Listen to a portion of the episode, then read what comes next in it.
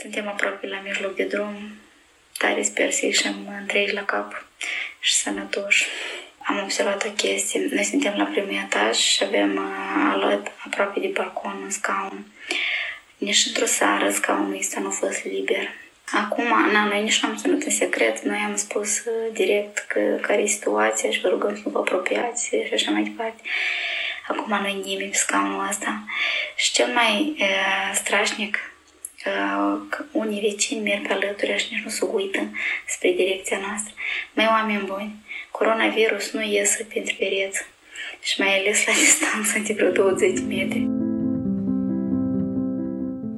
Salut! Sunt Anastasia Condruc, jurnalistă la moldova.org. Asculți Cealaltă pandemie, un podcast despre stigmatizarea pe care a adus-o cu sine pandemia de coronavirus. Acesta este primul dintr-o serie de episoade în care vom încerca să descoperim împreună ce este stigmatizarea, discriminarea, rușinea, frica și toate stările emoționale negative prin care trec oamenii infectați cu coronavirus și nu numai. Vom vorbi cu cei care au trăit-o pe propria piele și cu apropiații lor – Vom încerca să definim stigmatizarea, dar și să vorbim cu un psiholog despre efectele pe care le poate avea ura colectivă sau individuală asupra sănătății unei persoane.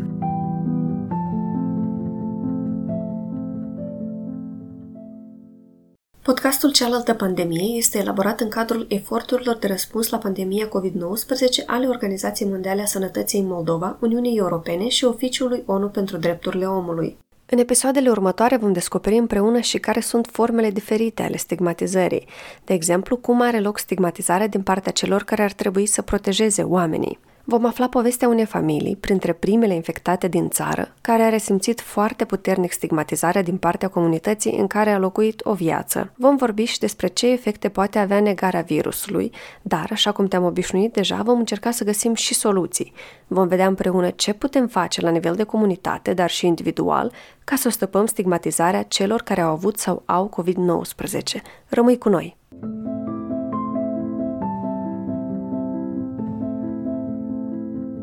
La începutul episodului ai auzit-o pe Adela, care vorbește public pe Instagram despre cum au simțit ea și familia ei efectele invizibile, dar nu mai puțin dureroase ale acestei afecțiuni.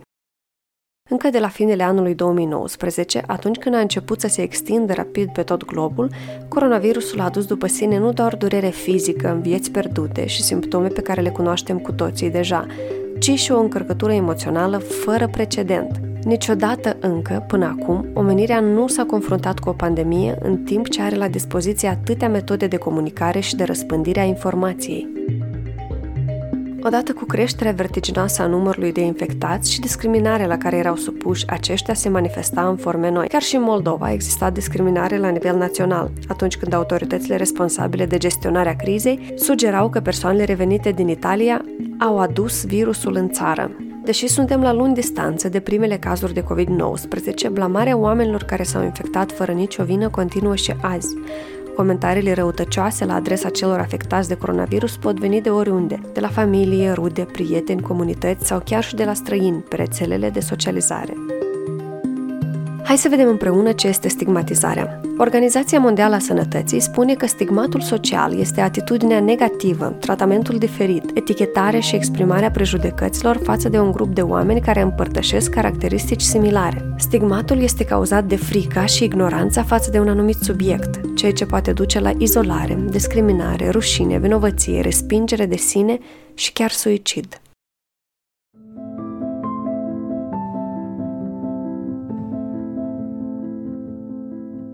Am vorbit și cu oamenii care au simțit stigmatizarea și ura chiar pe pielea lor. Silvia și toată familia ei sunt în izolare acum, la câteva săptămâni de la testul pozitiv. Iată ce spune ea despre atitudinea oamenilor atunci când au aflat că familia ei are COVID-19. Oamenii s-au grupat în două categorii, sau chiar trei. Prima categorie erau din, din, din ăștia care, ei, dar nu mai cred, ei, dar nu mai este, deci persoane care se împotrivesc realității, care cred că virusul nu există și cumva pentru ei să accepte ideea că cineva din apropiație de, de oamenii din jurul lor uh, a contactat virusul, um, era greu de, de, de procesat această informație. Uh, a doua categorie sunt oamenii care s-au speriat Uh, au, au, au așa, și-au, și-au rezervat câteva zile să dispară din, uh, din orizont, de pe, din, uh, din cercul nostru, să știm comunicare în general, pentru a procesa informații, fiindcă Iarăși, frica de multe ori își, pune, își spune cuvântul, își pune amprentă. Și a treia categorie de oameni care, în, în cazul nostru și spre, spre marele nostru noroc, au fost mult mai mare, erau cei care au zis că ok, nu e nimic grav, eu îmi doresc să faceți bine și hai să vedem cum vă putem ajuta. Silvia povestește și cum s-a simțit ea din punct de vedere emoțional în tot acest timp. Um, frica, frica exista și vorbesc de ea prin prisma ideii că inconștient noi am fi putut uh, să infectăm și pe altcineva. Deci nu, nu e o chestie pe care ne-o dorim sau o chestie pe care o putem face intenționat. Și în momentul în care le comunicai oamenilor informația, era un pic de jenă sau un pic de responsabilitate uh, sporită pentru consecințele care ar apărea. Soțul Adelei, pe care ai auzit-o la începutul episodului, este și el infectat și izolat în una din camerele apartamentului lor din Chișinău. În una din zile, o vecină a venit să-l roage pe soțul Adelei să repare un telefon. Și spune că el nu poate, că e bolnav. Dar el măcar să uite.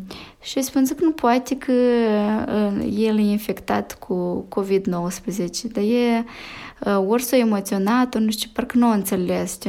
Zic că dacă cunoașteți, n-are voie să pui mâna pe obiectele dumneavoastră, nu vreau pe urmă să, ne, să fim... Uh, zic că el e cu coronavirus, are corona. Dar e, Reacția ei imediat a făcut doi pași înapoi pe scări. La noi și așa distanța era de vreo 5 metri. Au mai făcut doi pași înapoi pe scări și o băgat telefonul în buzunar, cred că într-o secundă. Oi, oi, oi, mă scuzați, mă scuzați, n-am știut. Zic, dar n-aveți de unde să știți că nu am anunțat, n-am făcut public și zic, noi tot am aflat ieri, dar vă zicem acum. Bine, bine, mă scuzați, mă scuzați. Și femeia și ea cred că a alergat până la patru La noi, cred că pe, pe scară, jumătate, să zic așa, de vârstă înaintată. Și ei poate nici nu știu, eu nu sunt sigură dacă eu spus cineva, dar apropo îi văd mult mai relaxați decât pe cei tineri care trăiesc la 5-lea și la 4 etaj. Aceia fug. Ei când merg pe ei, eu îi aud cum ei țopăiesc.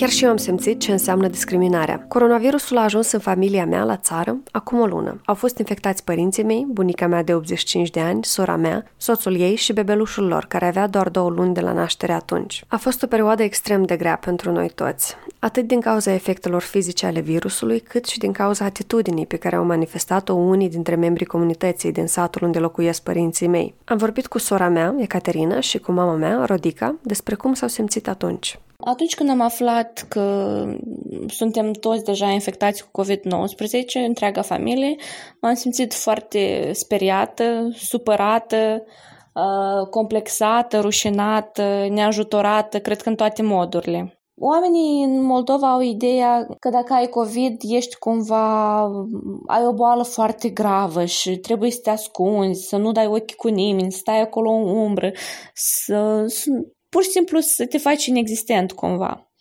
Vecinii, de exemplu, când au aflat, uh, ne ignorau, încercau să fugă prin case când ne vedeau în grădină. Prietenii la fel n-au dat niciun sunet să, să ne întrebe cum ne simțim sau dacă avem nevoie de ceva.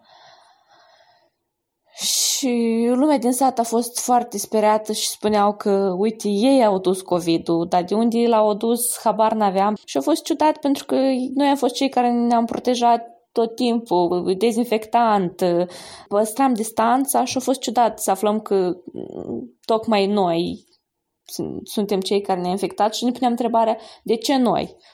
Ne simțeam foarte singuri și ne simțeam cumva neajutorați. Iar mama mea, deși a trecut foarte greu prin această boală, spune că aceasta a ajutat-o să înțeleagă cine sunt oamenii cu adevărat apropiați. Te faci parcă mai unit, parcă mai...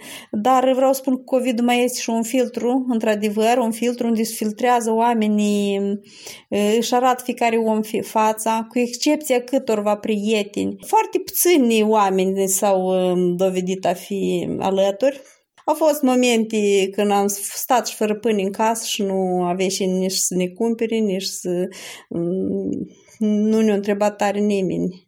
Foarte mulți ne-au zis că nu trebuia, că încă așa o versiune era că asta e un teatru, că noi vrem uh, să facem niște bani, că la așa oameni care sunt de acord să se testeze și să le pui, să le pui COVID, cum la noi se spune, apoi le dă bani. No, pe noi și am vin oameni și ne întreabă cât, cât bani ne-au dat și uh, ne spun că noi am împărțit banii cu medicul șef, care și el a fost infectat, vai de capul lui cum a ieșit, a fost într-o stare foarte gravă și a stat și în spital și pneumonie a avut și lumea ne întreabă câți bani ne-au dat.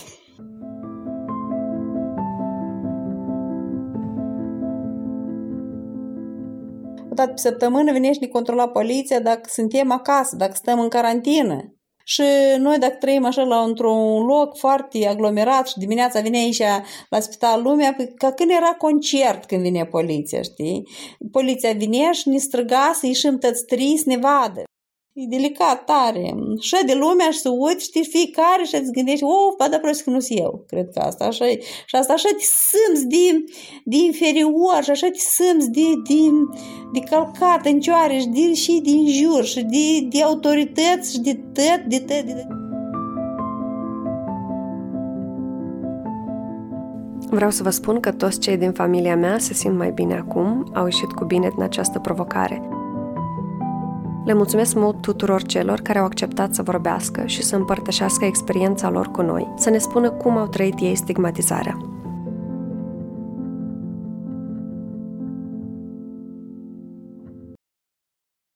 Conform OMS, stigmatizarea se întâmplă pentru că încă mai există foarte multe informații necunoscute referitoare la acest virus, iar oamenii se tem de lucrurile pe care nu le cunosc. De asemenea, este mult mai simplu să separi lumea în noi versus ceilalți. Din păcate, acești factori încurajează stereotipuri care dăunează foarte mult. Am vorbit și cu o psihologă la acest subiect. Daniela Terzi Barbaroși explică ce este stigmatizarea. În general, stigmatizarea este un fenomen social care se întâmplă ori de câte ori există un fenomen uh, cu mai multe necunoscute și oamenii asociază în mod nefericit uh, anumit profil de persoană cu, un anumit, uh, cu o anumită problemă. Nu este pentru prima oară când vedem așa un, un fenomen în societatea așa noastră, dar și la nivel global. Stigmatul în urma COVID-ului uh, a complicat foarte mult viața persoanelor care se recuperează după COVID, pentru că uh, și impactul probabil uh, în timp va fi unul mai profund decât în cazul altor fenomene sociale. Dar eu cred că nu sunt de blamat nici cei care stigmatizează și o să încerc să, să explic de ce.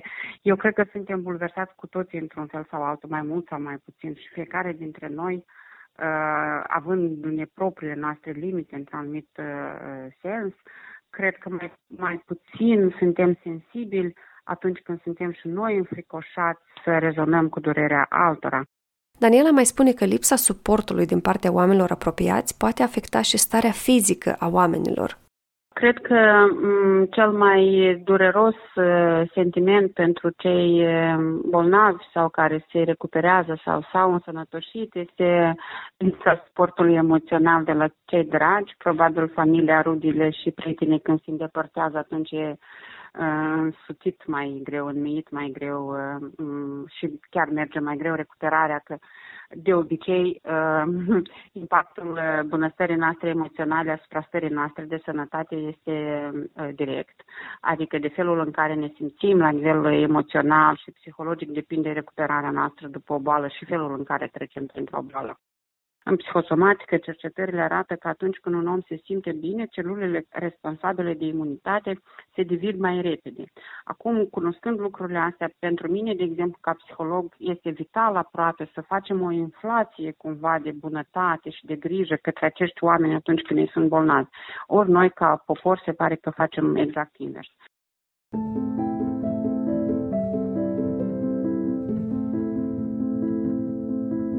Ai ascultat primul episod din Cealaltă pandemie, un podcast în care încercăm să înțelegem împreună ce este stigmatizarea și discriminarea legată de coronavirus. Sper că am adus măcar puțină claritate în acest subiect. Îți mulțumesc pentru atenție. Găsește Cealaltă pandemie pe moldova.org și pe toate platformele de distribuție. Acest podcast a fost elaborat în cadrul eforturilor de răspuns la pandemia COVID-19 ale OMS, UE și Oficiului ONU pentru Drepturile Omului. Realizarea acestuia a fost posibilă datorită suportului partenerilor. Opiniile exprimate în acest podcast nu reprezintă în mod necesar rezoluțiile sau politicile declarate de OMS, UE și ONU.